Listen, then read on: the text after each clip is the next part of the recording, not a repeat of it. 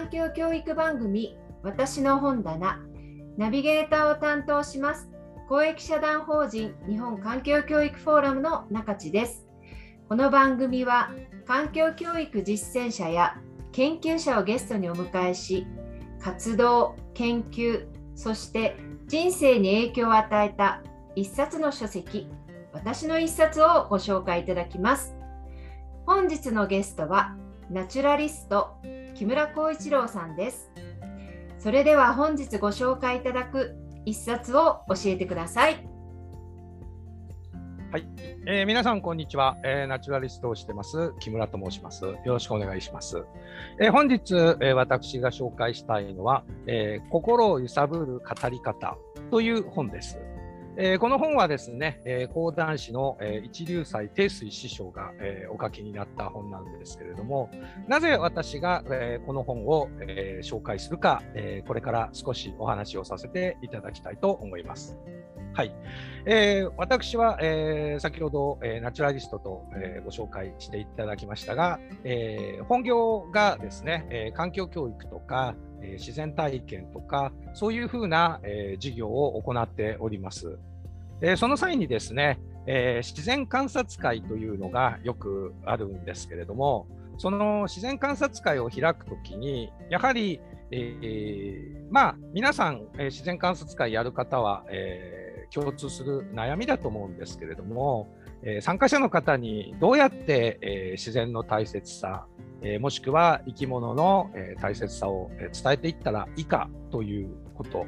まあ、誰でも一度は悩むと思うんですね。えー、僕もですね、本当に、えー、その悩み、まあ、未だにあるんですけれども、えー、伝えるためには、やはり、えー、巷ではインタープリテーションとか、いろいろ技法が、えー、ありますけれども、えー、僕もですね、えー、その今から15年、それくらい前はですね、いろんな本を読み漁ってた時期があります。えー、どうしたら、えー、参加者の方と自然な会話ができるか、どうしてもですね、えー、参加者の方はこちらを先生と思っていることもあって、えまあ、会話がよそ行きになってしまうということが往々にしてあります。で、やはり、あの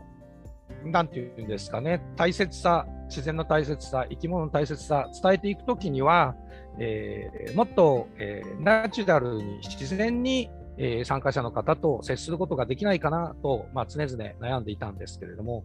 まあ、そんな時にですね、えー、やはり話し方の本なんかも読んで、話し方を研究しようかななんて思って、まあ、ビジネス関係の本を読んだりとかしてたんですけど、えー、その中で出会ったのが今日、えー、ご紹介しました、えー、心を揺さぶる語り方という本なんですね。で、この本に何が書いてあるかというとですね、えー、まず皆さんにお伝えすることとしては、この本はですね、えー、部分部分で、えー、考えるんではなくて、まず一通り全体を読んで、えいただいてから、え考えていただきたい本だなというのが、えまあ、僕の感じた、えことです。え会話のテクニック、もちろんあの講談師の方で、えー、人間国宝にもなられた方ですから、もう本当に会話のテクニックも、えー、素晴らしいんですけれども、えー、それではなくて、えコミュニケーションとか会話の本質とは何か、本当原点について書かれている本だなというのが、えまず第一に感じたことです。えですから本当に、えインタープリテーションとかを、えまあ、身につけて、え、現場でもう第一線のプロとして、え、行っている方にもぜひ一読してほしい本だなと思っております。で、この本の中で僕が一番にまず、あのー、あーというか心に、えー、染みたのが、えー、最初の方に出てくるんですけれども、えー、らしくしなさい、ブルンじゃないよという言葉なんですね。どうしてもあの先生とか呼ばれて、えー、まあ、人の前に立ってしまうとですね、えー、なんとなく、まあ、かっこつけたくなるとか、えー、名人ぶってしまうところってあるんですけれども、やはり参加者の方にとってみれば、えそれは、えまあ、見抜けるというかですね、本当に、えまあ、自然の知識については僕のがあるかもしれないですけれども、人生経験はえー、よほど豊かな参加者の方というのも大勢いらっしゃいますので、えー、やはり、えー、人間の本質というのは、えいくらぶっても見抜かれてしまう。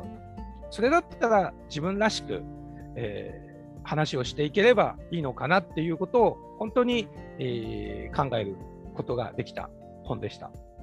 で僕自身もえー、よくですね、まあ、あの自然観察会とかそういうところで、えー、活動するときに、本当に、えー、木村さんの話し方っていうのは、本当に、まあ、友達と喋ってるようだとか、えすごい自然だとか言っていただくことあるんですけれども、え実はもっと昔というか、えかなり前っていうのは本当に、まあ、緊張もあったんだと思うんですけれども、よそ行きの言葉で観察会やるってこと結構あったんですね。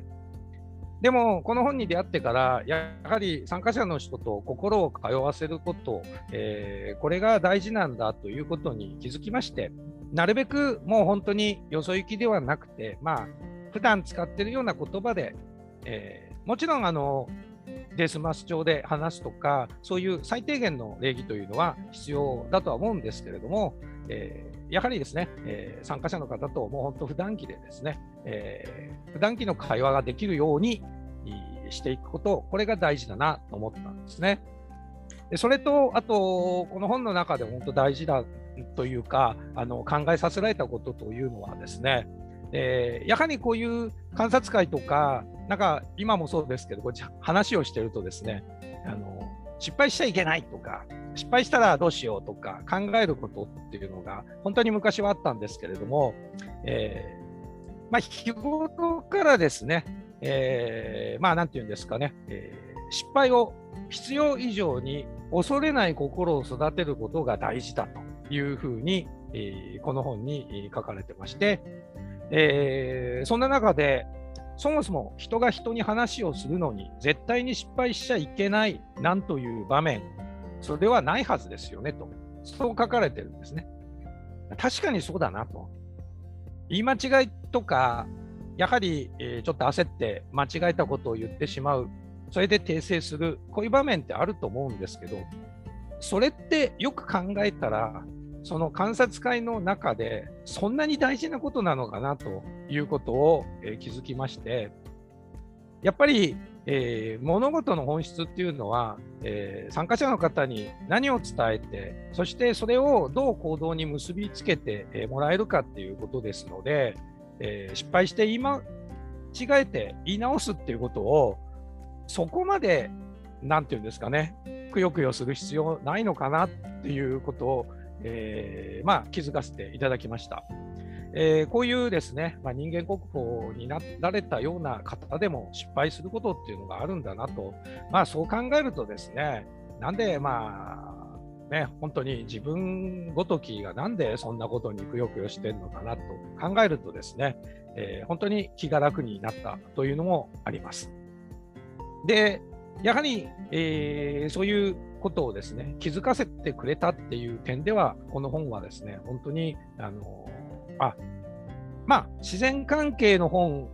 とちょっと違うかもしれないですけれども、まあ、どんな、えー、業界でもそうだと思うんですけれども、お客様と心を通わせる、参加者の皆様と、えー、心を通わせる、そして、えー、お互いに、え今日、まあ、この観察会の場で出会ったことを生かして、え次の行動につなげていくっていうことを考えていったときに、やはり本質的に大事なことって何なんだろうっていうことを本当に、えー、考えることができたという点で、え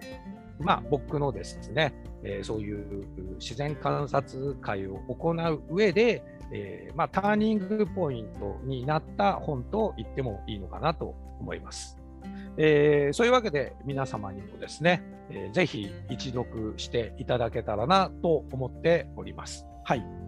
まあ、えー、簡単な紹介ですが、えー、以上になります。どうもありがとうございました。